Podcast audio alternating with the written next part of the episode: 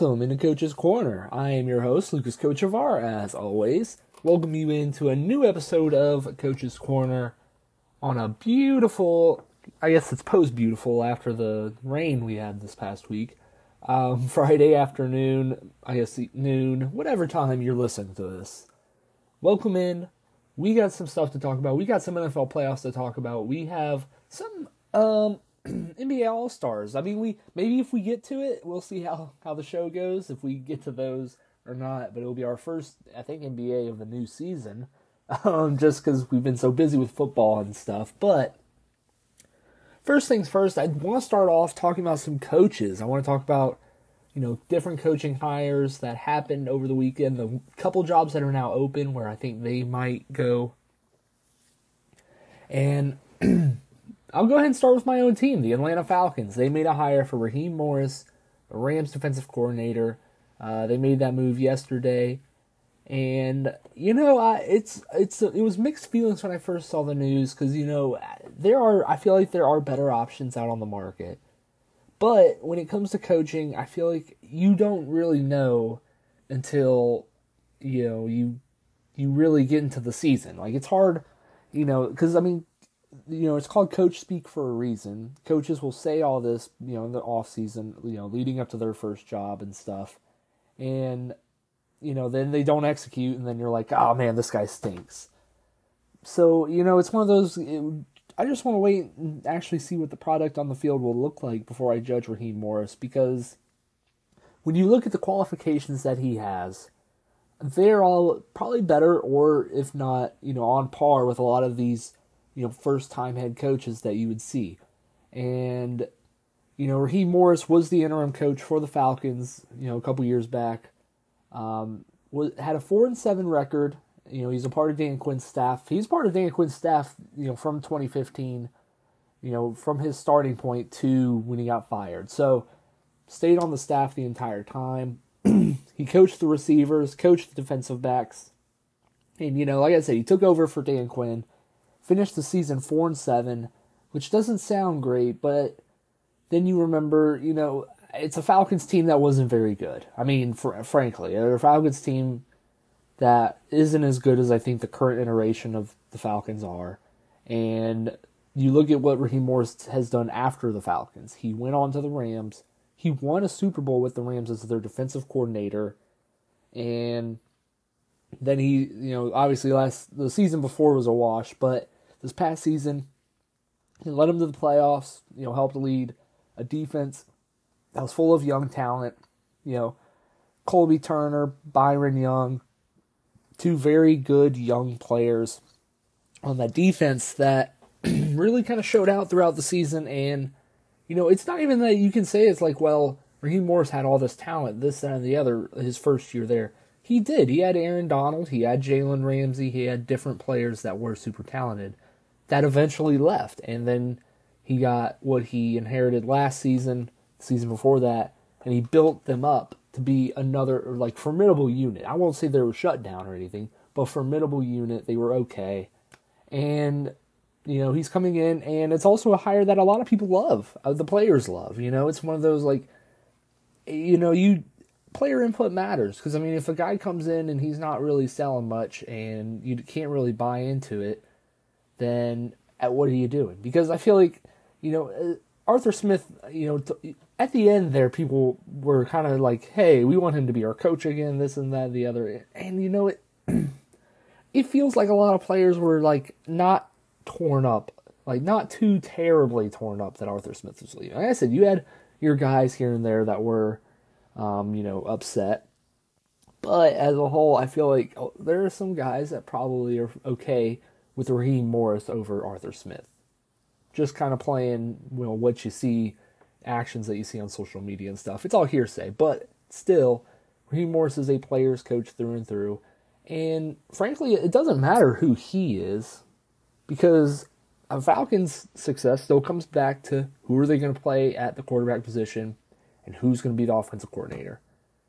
Because, I mean, let's be honest, Arthur Smith didn't cut it as an offensive coordinator, coach guy. He didn't, it just didn't work. And it never felt cohesive, this, that, and the other. But, you know, Raheem Morris has a big hire on his hands where he's supposedly the rumor is he's bringing in Zach Robinson, who's the Rams passing coordinator slash quarterbacks coach. And you know, you hear that and you're like, oh, Matthew Stafford's there. He was already pretty good. Yeah, but I mean, it's a collaboration. You know, it takes you know two times, two to tango, and I like to think that you know Sean McVay is one of the smartest head coaches in the league. And the fact that he was the eye that brought in, you know, Raheem Morris and Zach Robinson, I trust, you know, Sean McVay more than I do the Falcons brass. Let's be honest here. And the fact that he hired them and kept them on, obviously, I feel like they were good at their jobs. And, you know, if it doesn't translate, it doesn't translate. Falcons are still going to be losers. It's whatever. But I trust Sean McVay to find guys that are good and smart about football. And I think that's that's the move here. I'm gonna. It's one of those. It's like I said. I'm not jumping for joy or anything, but I understand the hire. I understand the process, like where this can go. But I'm my expectations are still low. You know, it's it's a respectable hire. It's nothing crazy. But I mean, let's be honest. It's better than Belichick, who's 72, and only his only interview during this entire process was with the Falcons. You know, it sounded like Belichick. The hurdles to clear for Belichick being hired was he wanted personnel control, and I don't think that was really in the cards for Arthur Blank and Co. And you know, I don't. I, other than that, I mean, Mike Vrabel, another experienced coach, he wanted to bring back Arthur Smith. He wants Arthur Smith as his offensive coordinator, which I get. That's where he had success with his offense was with Arthur Smith. So obviously, I think that makes it a little funky with the Falcons. So, other than that, everyone is kind of just a crapshoot. I, I kind of come back to this point. I mean, we're going to talk about these other head coaches, but I mean, uh, everyone else is going to be a first time head coach. You know, I, I say first time head coach like Raheem Morris is one. No, Raheem Morris has been an, a head coach in the NFL for multiple seasons. And you'll point back to his record in the 20, 2009 to 2011 season for the Buccaneers. And oh, I'm sorry, that was a, over a decade ago, and he was probably much younger, didn't have as much experience around you know better coaches that he has seen throughout the years. and like I said, he only got you know half a season with the Falcons team that he really didn't have control of. Like it's not like he was able to make decisions as much as he probably would have liked to in the off season before he took over as the interim midseason for the Falcons. So I would say throw. It's one of those you know how people say throw out the record book for like a um, a rivalry. I'd say throw out the record book for Raheem Morris. Kind of wipe the slate clean for what you think his record is, and let's just start from you know square one.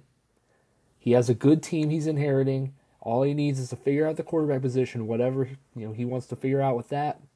We'll see what the decision is, and I mean, another big part was that in the press release, the Falcons said that Rich McKay would, you know, step back from interfering with football operations and go more over to the Atlanta United. And I don't know if I said it last week, but he's basically he was the shadow GM. He's been the shadow GM, I think, since Dimitroff got fired. And I don't think that does anyone any good. I don't think he's very good at his job in football. And I think, you know, if this if this rings true, then Raheem Morris and Terry Fontenot should have control here. And I trust Terry Fontenot to build this thing up, to find a good quarterback, and for him to collab. Hopefully, he was a voice in wanting to bring Raheem Morris. So, like I said, we're gonna probably get some good rah rah speech stuff in the like press conference and whatnot, and it'll look positive. But you know, my expectations are still low, but I like the hire. I, I'm fine with the hire. It's nothing, nothing to scoff at. And then we move on to another notable job. Uh, we'll get to the big, the I think the biggest job that we have to talk about next. But first things, I you know I want to talk about kind of this is from you know newest to last, I guess. Carolina Panthers have hired Dave Canales, the Buccaneers offensive coordinator, as their new head coach. Um, I, I, mean, I would say this is kind of out of left field. I know that Canales has been getting he you know got some interviews as the Buccaneers offensive coordinator because, like I said, he had a really really good year. Um, his history is he ties back to Russell Wilson's success in Seattle. Um, he was there for the last season of Geno when Geno Smith took that step as the guy for the Seahawks. And then obviously he was with the Buccaneers this past season and had a lot of success turning Baker's career around. And I mean, if that's really, I feel like that's really the simplest way to analyze this is they see Canales as a guy that can turn around Bryce Young, get his career back on track, figure out creative ways to get that offense going because that was clearly the weak point of the Panthers team. And you know, like I said, I think this is it's it's a, the worst job on the market just because of what you're inheriting on an owner like from the owner spot. Uh, famously, a very terrible owner. I think um, three coaches now in his five years. Um, he gave Canales a six-year deal, which is significant when it comes to like you know really committing here. Um, and yeah, so this is I don't want to. It's kind of like a lamb to slaughter, you know. If I feel like it's it's this is a hard job for any first year head coach. This would be a spot where I'd understand if they made a hire, you know, like a Belichick or a Vrabel that just want to turn the culture around. I feel like Vrabel would have been a great hire for Carolina. Um, but they're going with Canales, who, like I said, has a good history. Um, really is tasked. He's tasked with turning Bryce Young's career around. That's that's basically going to be his legacy, whether he does it or not. So, good luck to him. Like I said, he has to build an offense here. That's you know has to figure out the defense. They have some free agents coming up with Brian Burns. It'll be very intriguing to see what the Panthers do. Um, but yeah, I mean, not like I said, not a terrible hire. I, I understand the logic. And then we get to the big domino that finally, finally dropped.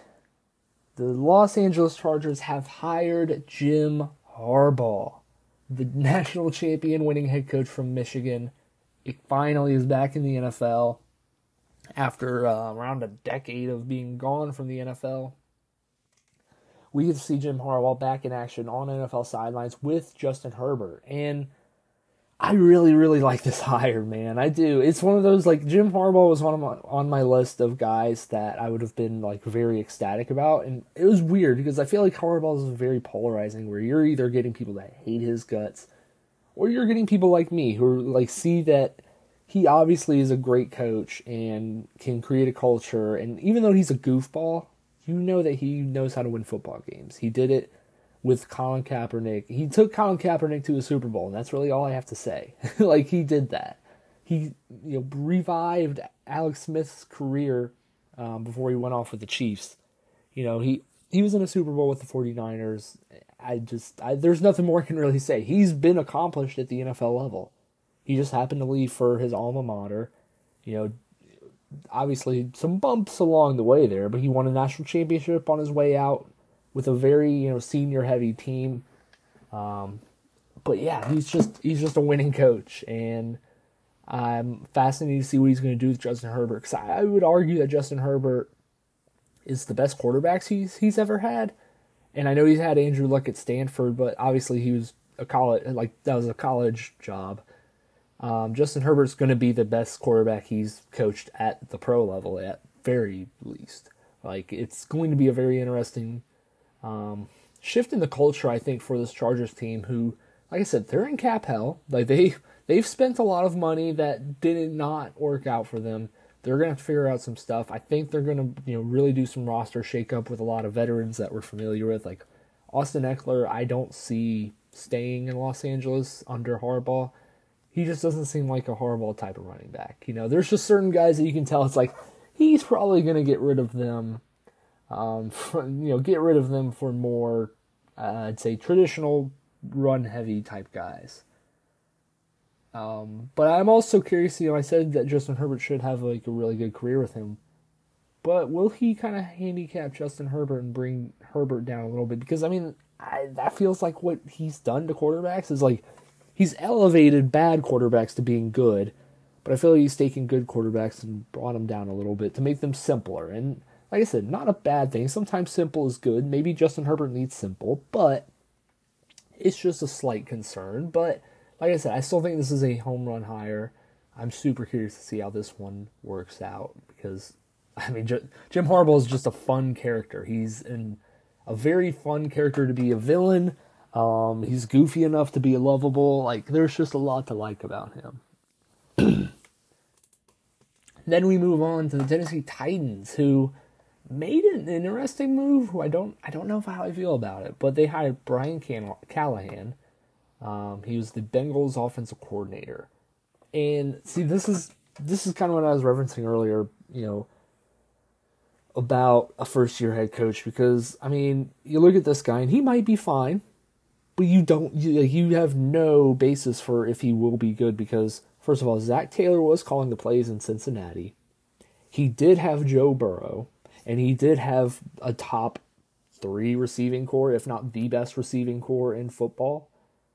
You know, and I don't. He's never been a head coach. Like he's been a part of some really really good staffs um, and you know can you know have a chance to develop Will Levis and he's just he's gonna have to figure out some stuff. This feels like a very like this is gonna be rocky the first couple years, but I mean we'll see if there's like a shift in the Titans culture in two seasons probably if then.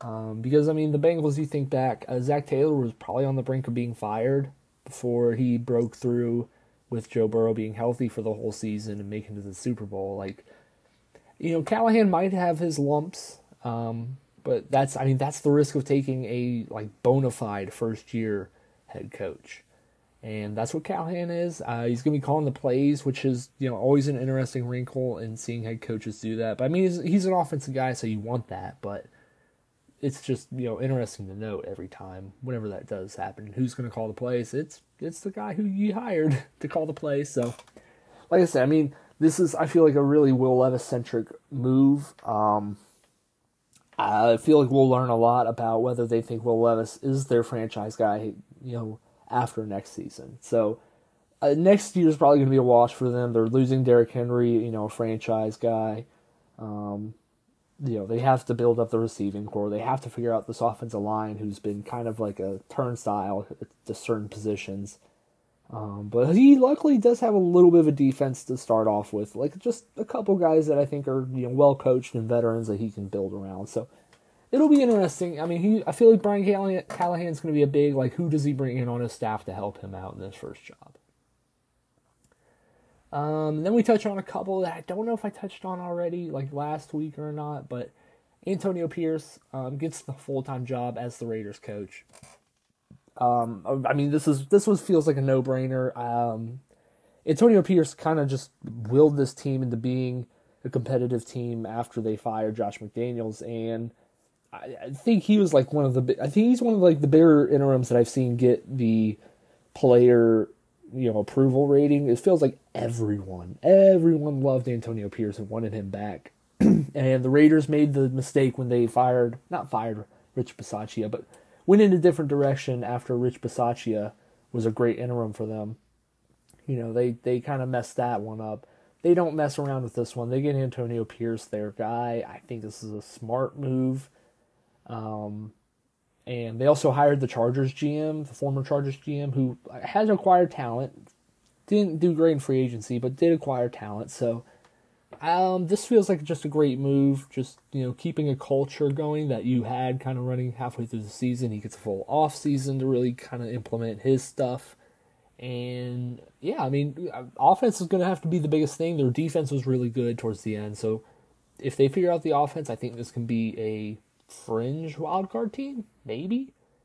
Like I said they they fought hard, and sometimes all you need is a culture guy. That's what the Lions have told me.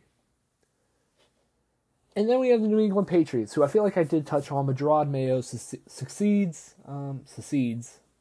I feel like I'm messing that word up. Jerod Mayo takes over for the Patriots, overtaking Bill Belichick, who obviously is probably not going to find a job this offseason, might just take the year off, might just retire. I don't know, but either way, Jerod Mayo was kind of seemed like he was always the plan coming out, like after Belichick. So um, he comes in very, I don't, very sketchy stuff. It feels like behind the scenes between a lot of people talking. A lot of voices were being, you know, heard that you couldn't put a name to.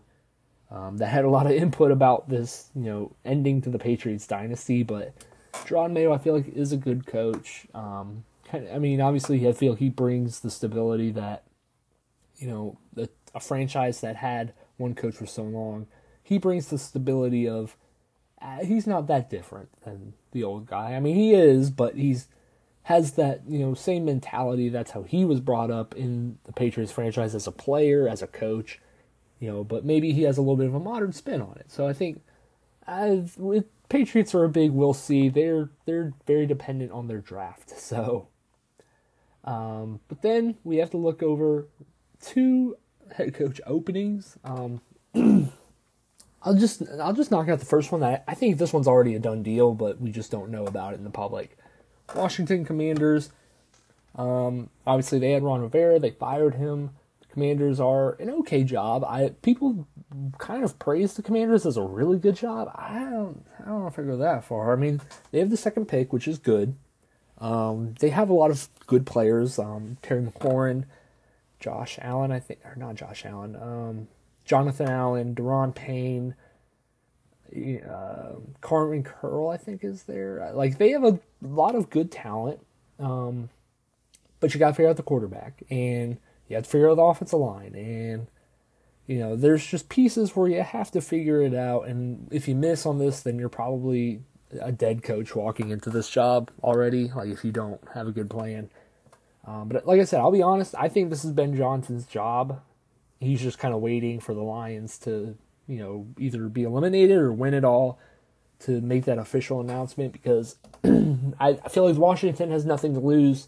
New owner Josh Harris is probably very willing to just throw a lot of money at his first big head coach. And so uh, Ben Johnson's the best coach on the market and like for um not a retread, like not like for the newest, you know, first time head coach, Ben Johnson is the guy. He's the hottest candidate, I think. Um, and I feel like it's his job, and he's just waiting to make that announcement official and stuff. Because I don't think you want to do that prior to a big game against San Fran or prior to the Super Bowl. It might come out in you know between then and the Super Bowl, but like I said, I think the Commanders are just politely waiting for him to be like, okay. So that's just my pure guess. Um, and then we move on. Like it would be shocking if we then we move on to Seattle, and Seattle's interesting because I feel like they're another job where I feel like they ha- they know like the obvious connection is Dan Quinn. Dan Quinn obviously was the defensive coordinator for the Legion of Boom there, worked under Pete Carroll, has I think he he has that ability where he can turn a locker room and make it into a good culture because I feel like that's what he did in Atlanta very well is he made a good culture that like players love to play for him. He made you know very, very much multiple like mind-numbing decisions game management wise, but I mean he did. I feel like instill a culture that people wanted to play for. Like I feel like he did a better job instilling what he wanted to do than Arthur Smith did. I mean that's he had a longer tenure, so obviously he could, but like it felt like he's actually doing something. Um, obviously, he's he's been out of a head coaching job for a while, so maybe that'd be a good maybe that'd be a good job for him. Um, but I mean, there are other guys. Uh, the Giants' offensive coordinator Mike Kafka, who has you know ties to um, Brian Daboll and whatnot. Um, I, you know, just I don't know. I, I don't know what the Seahawks are thinking. They feel like they either going to go with Dan Quinn, a very predictable hire, or they're going to go to the most out of left field hire ever. Like I, I have no pulse for what the Seahawks are going to do because they're in a position too where they have to just know they just paid Geno. Um, they have a ton of like young talent. Like Seahawks are a great job for what you have, the resources you have, and like where you can take this thing they're a great job. They're just I feel like their only question is is like can Geno stay healthy? He's kind of getting up there in age. Sneaky, he's from the 2013 draft, so he's been in the league a while. You know, what are you going to do about him? What are you going to do with this offense? Um, you have the pieces. You have the pieces on defense. Like there's just I don't know. Seahawks are I feel like a really good job. It's just you have a couple key questions that you're going to have to ask and it's just very interesting. But like I said, I feel like Dan Quinn is a good fit for that job. So But that finishes up the coaching carousel. Talk about all those jobs. It's very fun stuff. Um, but let's get over. Let's talk some divisional round real quick. Talk about the teams that lost, and then we'll get into the preview. Okay, so before we get into um, the new upcoming week, um, the conference championship week, before we talk about those matchups, we got to talk about. I feel like talking about the losers of these games is more fitting, um, just because we're going to talk about the winners next, about the next week. So, um, Texans, obviously they lost to the Ravens in a blowout. Um, I don't think you can hang your head low. Obviously, you wanted to see C.J. Stroud be a good rookie quarterback, and turns out he was great. He was phenomenal his rookie season. Um, you saw DeMeco Ryans grew into his own. I think you know stamped his name as the head coach for the Houston Texans, instilled that culture, like I mentioned a lot. Um, and I feel like you're heading in a great direction in a division that isn't too, you know, solid. You know, don't know what Jacksonville's going to do this upcoming year. Colts don't know what Anthony Richardson's going to look like coming back. Um, and then Titans, like I said, we talked about them with Brian Callahan. Don't know how that hire is going to work out. So, you know, you have a lot of these guys on a rookie deal. You have a lot of free agents, but if you you can probably upgrade a lot of those guys because people might want to just come play for a good quarterback and a good head coach. So, hats off to the Texans. Like I said, you fought the odds to really be in this position, and you just ran into a Ravens team that is just a buzzsaw right now, and we'll see how they do. Um, Packers, Packers were kind of a similar light where this was supposed to be rebuilding year, and you ended up taking um, the Super Bowl favorites in the NFC to the last minute. Um, Jordan Love, you figured out he's the franchise guy. I talked about that on LK Sports Talk.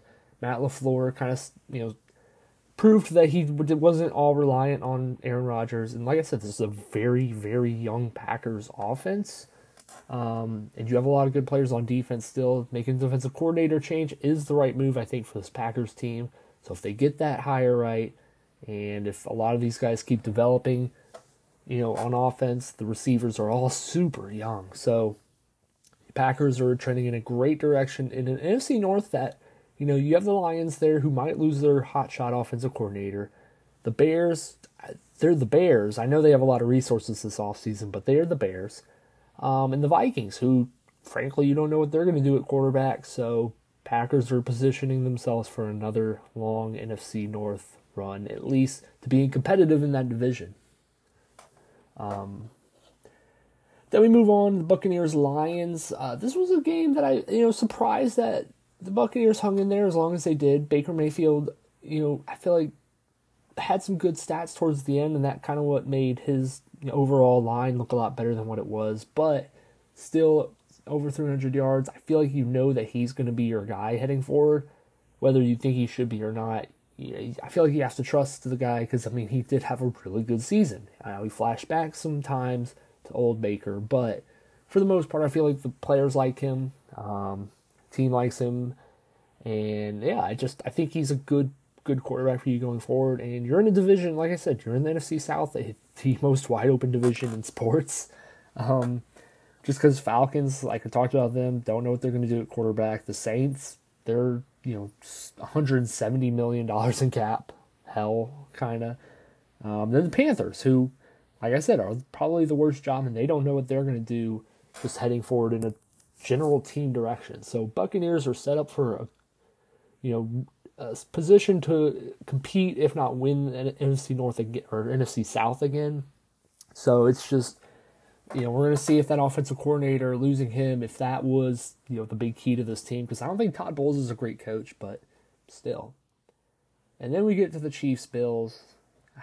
Uh, the Bills, uh, I, I don't know what you do. I don't. this is you know, so, sometimes a rivalry, you know, you get every now and then you get your win, and you can be like, yeah, we won this one, but it's is it a rivalry if the one team just never wins? Like the Bills just the Bills are one of the most heartbreaking franchises in the NFL, and they proved it again on Sunday. And I mean, frankly, I feel like this just come, this just came down to the defense. The defense could not get a stop, and I feel like the Bills knew that because the way that they're just it felt like the Bills defense the entire night was trying to just put a band-aid on a bullet wound when it comes to just like trying to slow down Patrick Mahomes' offense. It's just they couldn't do it. Their their secondary was too hurt. Their linebackers were too hurt. AJ Klein, the um, middle linebacker for the Bills, who kind of came off of his couch basically. You know he he was going to go on vacation like four days prior to this game, so. Uh, the the Bills the Bills ran into a team that has been there obviously with the best quarterback in the league, with a tight end who's regarded as one of the best of all time. Finally showed up this season, two touchdowns, five catches, all huge. Eh, it's just I don't know. It's just the Bills are in a position where I just they feel like little brother, and I don't know when they'll ever become big brother because Josh Allen's cap number goes up. Stefon Diggs Stefon Diggs is a great receiver, but I don't I don't know if he has a future with the Bills. Von Miller's owed a lot of money. There's just a lot more questions, and this felt like I don't want to say it was the last chance because obviously you have Josh Allen, you have chances galore because he's a great quarterback, but this felt like the last you know overall big opportunity for a Super Bowl. And I know you, you're running into the Ravens next round, but ah, just it's it's not looking upwards for the Bills. This was about, you know, you're at a peak and I don't think it gets any higher. Like I don't think your team gets any more in position to make this type of run. So those are the losing teams. I'm sorry to all of you. Um, three out of the four had a I, like a overachieving season, so I can't feel that bad. But Bills fans, I'm so sorry. but moving on, we have the championship weekend. We're down to three games of football left on the season.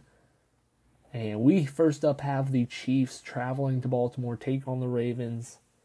And I, this is going to be a really, really good game. On like it wouldn't sh- honestly it wouldn't shock me if the Ravens blew out both teams they play here towards the end. Like if they blew out the Chiefs and then they blow out the winner of the NFC. But I think this will be a good game just because Patrick Mahomes is a really good quarterback, and I don't think this this is like I feel like a unique challenge where obviously last week was his first time on the road, but you know he conquered it. So now he's going back on the road, like he's still on the road, um, and it's one of those. Normally, I would have been like, I think this, I think the Ravens' defensive line will give the Chiefs hell, but the Chiefs have one of the best offensive lines I think left in the playoffs. Um, and really, it's just up to the receivers. And I know those receivers will have their hands full because the Ravens' defense is the best defense left. And, you know, like I said, best quarterback in the league versus the best defense in the league. That's always a fascinating matchup. How it's going to go, I'm not sure. It all comes back to how physical can the Chiefs be. You know, will they get bullied and will they get swarmed to death, or will they fight back? Will they, you know, look like the Chiefs of old? Maybe not Chiefs of old, but a Chiefs team that can win a game like this on the road against the perennial, like I think the Super Bowl favorites. Can they do it? I'm not sure, but I think it'll be fascinating to see. And Lamar Jackson also has a challenge where I don't think he's been he hasn't had a lot of pressure to like really come from behind. And you know, I, think the most competitive game he played in was against the Rams a couple weeks ago. And, you know, if this game turns into one of those, I think it'll be very intriguing to see, you know, is Lamar Jackson the reason either the Ravens are winning the game or did he maybe fall into some old tricks, fumble the ball here or there? Does he turn the ball over? I, like I said, I think Lamar Jackson's great. He's going to be the MVP. Like, but it's an intriguing question because I mean the playoffs hasn't always been Lamar Jackson's best moments. So can the Chiefs take advantage of that with a very good defense and a run game that will hold the ball? You know, I, I don't know. But I mean, if I had to pick a team, I'm going to pick the Ravens just because I think we've seen what we have wanted to see from them all season long. Um, like it's not, it hasn't really been a question, and you know, I I just think this is a really tough matchup for the Chiefs offense to get anything going because I think this I just think this defense is so well coached. I think they have the personnel to keep up. Um, I mean, I'll be honest. Mike, that, this is the guy who should be Seattle's coach. Is Mike Macdonald, the defensive coordinator for the Ravens? Uh, he just feels like a younger, better version of Dan Quinn. Um, just you know, running this defense is a monster scheme. Either way, give me the Ravens. I think the Ravens win this game. I do think it'll be a touchdown or less win. Like I think it won't be a blowout. I don't. I can't see that happening just because I think the Chiefs have figured out something, and I think that's always scary for a team that hasn't been good all season long. They're getting hot at the right time. And getting hot at the right time with the best quarterback in the league is, like I said, very dangerous. But give me the Ravens. And then we have, I think, would be the game of the week, in my opinion, just from a, a pure rooting standpoint, is the Lions and 49ers. 49ers offense has obviously got the names, they got the scheme guy. Um, they've been that way for the past couple seasons now. They have Brock Purdy this run. Like, he hasn't hurt his elbow in a weird way that has handicapped the 49ers. Like, he's actually healthy and okay. And then we have the Lions. You have the Lions who have Jared Goff, Ben Johnson, like I said, mentioned as offensive coordinator, Amon-Ra St. Brown. Their run game has really figured it out with the balance of David Montgomery and Jahmyr Gibbs. And I mean, I like I said, I I mentioned this in LK Sports Talk. I think this game comes down to the Lions' defense because they've been just they feel like a, they've been someone that runs a dam and there's cracks all over, but they keep putting duct tape on it. And duct tape isn't, you know, band aids. Duct tape's a little bit stronger than band aids, but they've been putting duct tape all over these cracks. And is it going to finally collapse and the defense is just going to have a bad game? Because, like I said, the defense has not been great, but they've held on for dear life these past couple weeks with Baker, with um, Matthew Stafford and company. Like, they've held on but is this finally the time where they don't hold on? You know, I think that's the biggest question here in this game. Um, but I don't know. I, so there's something about the 49ers. I think there's a hitch in their, you know, hitch in their step right now where they don't look as dominant as they have, you know, mid, let's say midway through the season. Deebo Samuel's a little bit banged up. Um, I don't know. I just, and it's also it's not a cold game, so Jared Goff doesn't play well in cold games. It'll be outdoors, but it's in California, which should be nice. Playing back home, like I, everything to me is saying the Lions, and so I'm gonna go with the Lions here. This might be an emotional pick, but I don't care. I'm gonna go with Detroit. I think they pull off the upset on the road against Fran team who I don't know what they've done to deserve seven and a half points here as a favorite against a fellow 12 and 5 team. I know they've gone their different ways, but feels a little bit odd. So that's my Super Bowl. That's going to be my Super Bowl is the Ravens, the Lions, and I will talk about that in the future. But that'll do it for me. We did not touch on the NBA rats. Maybe we'll get them next week. Either way, um, I'll talk to you guys next week. Make sure to check out LK Sports Talk for some NFL analyst um, analysis, whatever you want to say. And I will see you guys next week. Goodbye.